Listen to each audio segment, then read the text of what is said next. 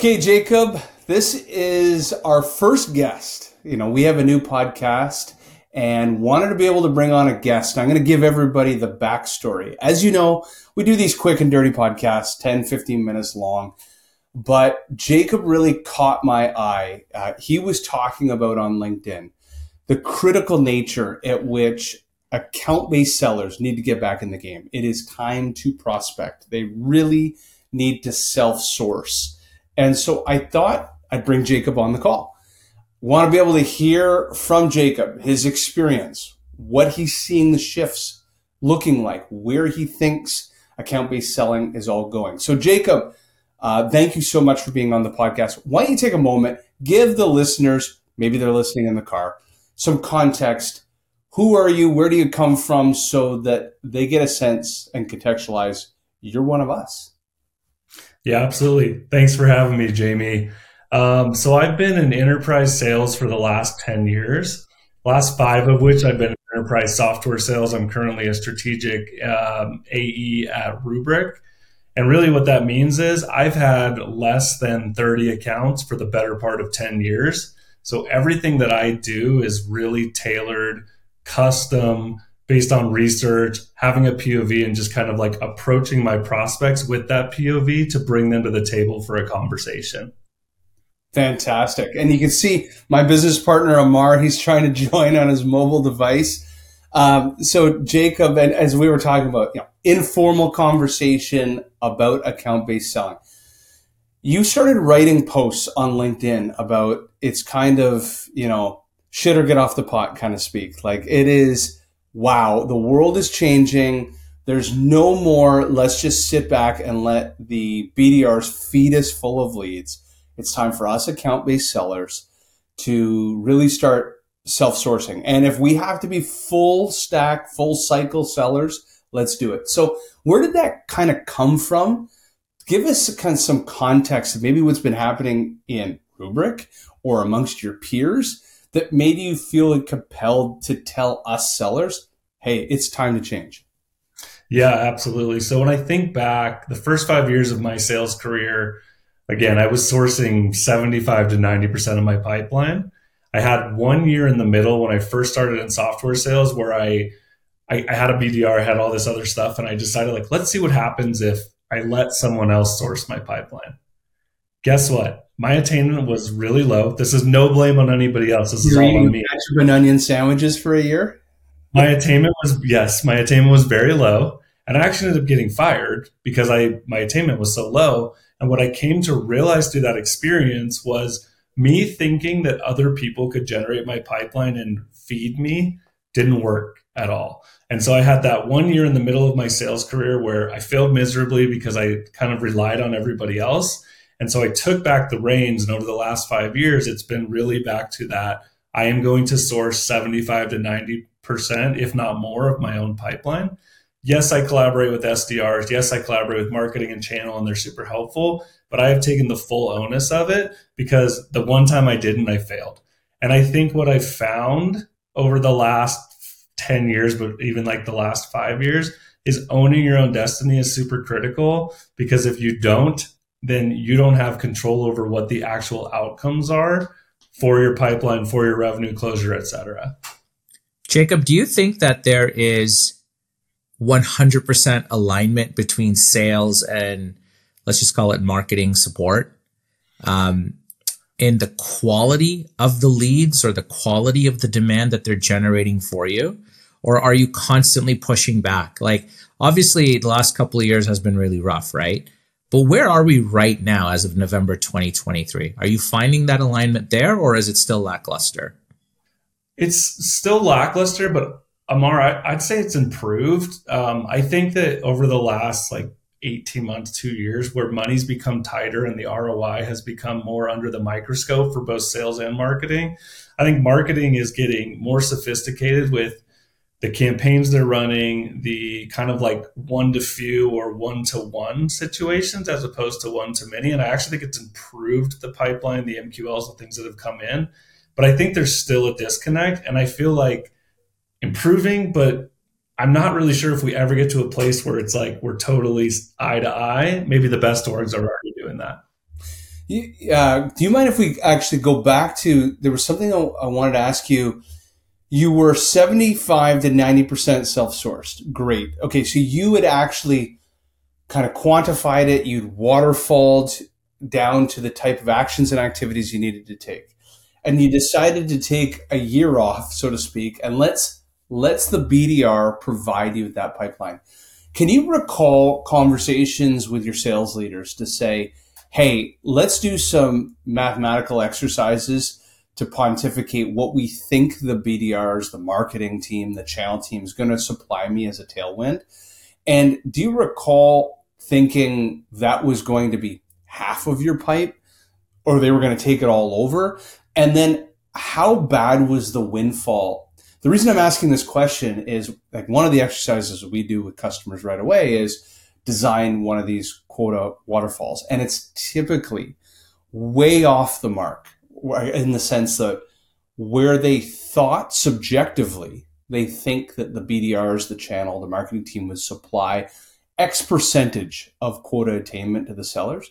And then what reality actually presents, it forces mid season the AE to completely reshift gears and go, oh my God, I thought I was going to get half my leads come from marketing. Turns out I got only a third. So now I am scrambling to make up the delta, but I wasn't putting myself in a position to be able to do so. So do you remember the math, how leadership decided to say, yeah, this was a great idea? And how did it all kind of come about? Yeah, I think it's actually a really good call out and it's an important distinction. So that year that I offloaded a lot of my pipeline generation, it was my first year in software sales. So I'm already going through a learning curve and understanding the difference between industries, sectors. I was selling hardware, I'm going to software, and people say there's going to be a learning curve. And I said, you know what, there isn't. I'm going to be fine. There was a huge learning curve. So that's one. Two, to your point, Jamie, our marketing and SDR team back then, I think, was tasked with like 50% of your pipeline generation, if not more. And because I was new to this industry in, in software sales, I thought maybe that's just the way it goes down here. Right. So I took my foot off the pedal. You've got leadership saying, like, listen, marketing, um, SDRs, et cetera, they're going to bring in the leads for you. You just work the leads. Cool. I've never had that before. Let's see how it goes. And then, Jamie, almost like exactly to your point, you know, I think six months go by, I'm halfway through the year, and it's like, oh, this is not good. Like, one, my pipe gen has fallen. My conversions are not great because some of the leads that are coming in probably aren't the strongest ones. And all of a sudden, I'm in this massive deficit where it's like, I've got to figure out how to make up all this pipeline that I missed and then convert it at a super high um, level and percentage. Otherwise, I'm just going to completely miss my numbers, which I did. So I think it was this kind of like total, like, you know, in the movies when the, the music just stops and it's like, you're like, oh shit, this is not good. So pedal to the metal then, but it was already too late. And I think it was a very interesting learning to say, you know what? I've always got to be doing my own pipeline. And then great, if SDRs and marketing and channel, whoever else at, is additive to that, that's a huge win. But I got to own it myself. And what would you say to a sales leader? Uh, Amar and I have encountered this a bunch of times this year in 2023. Started working with a customer and, you know, we try to naturally explain that we are a fit specifically for the account based sellers. But because the word prospecting comes up, people will say, hey, great. I'm going to shift you down to the SDRs and BDRs because my AEs don't prospect. And we go, what, what do you mean they don't prospect? And we will get actual pushback. My AEs don't have time to do this. Yeah. yeah, they don't have time for this. This is above their pay grade. They're working the big dog accounts. So put your sales leader hat on. You were to meet a chief revenue officer at a Series A, Series B, Series C company, you know, like not a fully formed organization yet. They're kind of on the way up growing. You're out for lunch with that uh, chief revenue officer. What would you say to them when they retort with something like that and they say, you know, you know what? I want to create the classic model, the predictive predictable revenue model, where you've got the classic BDR, you've got the AE. We want to have bifurcation between the two. Um, what would you say to them? I probably have to gather myself for a second and hope that my jaw didn't hit the floor. Right. I, I think the the thing I'd have to say to them is I feel like that's something that's not sustainable, right?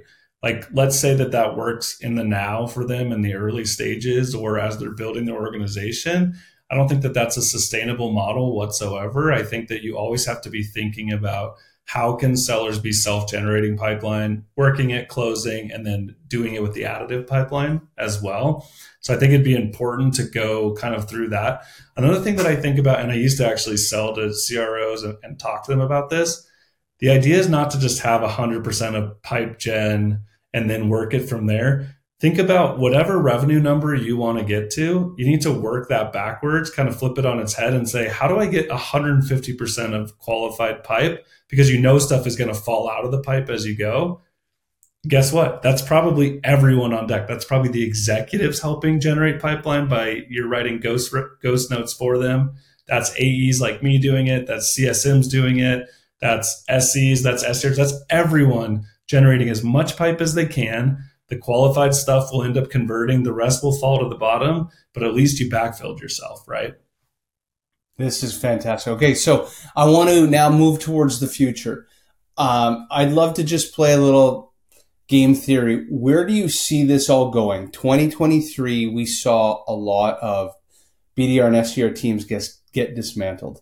I have some theories of where lead generation is going to scale in 2024 and beyond. But I want to hear it from you. You're looking into the future. Where do you see uh, the construct of a sales organization? Where do you see the future of lead generation coming from? Just want to hear your ideas. Yeah. I mean, I think it's interesting, right? Because everything that I know is the AE owning a lot of it. I think we're going even further in that direction of full cycle AEs and people who own the understanding of their accounts, the messaging, the prospecting. I think the, you know, the recent stuff that came out just last week about email deliverability, like spam filtering, things like yeah. that. We've with, with Salesloft and Outreach and Gmail and all that yeah. Exactly. What they're essentially saying is you can't just spray and pray and volume prospect because we're going to penalize it, you for it. So the people who are actually taking the time and articulating well researched, you know, hypothesis driven emails, there's no guarantee that those get to the person and they get read, but those are the ones that are going to make it through the filter as opposed to this like explosion. So, Jamie, I think to your question, I think we're actually going to people who are full cycle AEs specialized in prospecting, converting, and closing. I don't know what happens to the BDR org or if it just ceases to exist in like two years. I don't know. Yeah. It's a great point. Of, of course, all of us are seeing uh, AI coming into the mix. And what, what are your takes? Is it hype? Is it real? Like people love to just think about the end state of where things are going now but do you see the reality of digitizing the entire SDR role? Um, and if so, how what what does that say about the impact on the AE, Jacob? What are your thoughts? It's something. It's funny you bring this up. Something I've been thinking about a lot. I I think that the AIification of a BDR role could probably happen in full. I think the smart orgs are going to leverage AI for the automation of basic things, research, responses, kind of like the easy stuff, right? But the more advanced things, I think, are still going to need humans. At least I hope, because I want to have a job. Um, but you know, using that stuff to scale across um, easier, kind of like less quality led touch points, I think can be done by AI. But like, look at our conversation here. Like, we're having a real articulate conversation based on each other's responses. I mean, maybe AI could do it, but today I'm questioning that. Yeah. What's the biggest hindrance to your peers? Okay, so let's take AEs that have either really claimed themselves as full cycle AEs or they're not there mentally yet, but they know they need to prospect. What do you think have been the biggest barriers to getting them going, uh, to create momentum? Where do, where do they get stuck? Yeah, I think there's a couple of big things there. I think one being taught the correct way to do things. Again, that year that I failed, um, I kind of was figuring it out on my own. The next org that I went to had a really prescriptive process about how to generate pipeline and prospect. That's where I learned the foundations of what I have now. So I think there's a learning gap. I think the other thing is this you are going to put a lot of work in on the front end. You're going to spend a lot of time understanding your accounts, researching, creating your POVs, your hypothesis. You're going to create great emails, you're going to send them out, and you're going to get crickets. And you're going to fall into that like trough of disillusionment where you're like, what did I do all this work for? Then people don't follow up. They get discouraged, they give up. And it's like, even with the best of the best, if you've done everything right, you're not going to get it in one touch point. You're probably not even going to get it in seven anymore You've got to find ways to deposit with your prospects, bring value without making an ask. So I think the big thing is like you spend all this time on the front end, nothing happens. You go down here, you get down in the dumps, and you're like, what's the point of this? But really, you go down in the dumps, and if you keep going, eventually you end up coming back up here. So love this. This is fantastic.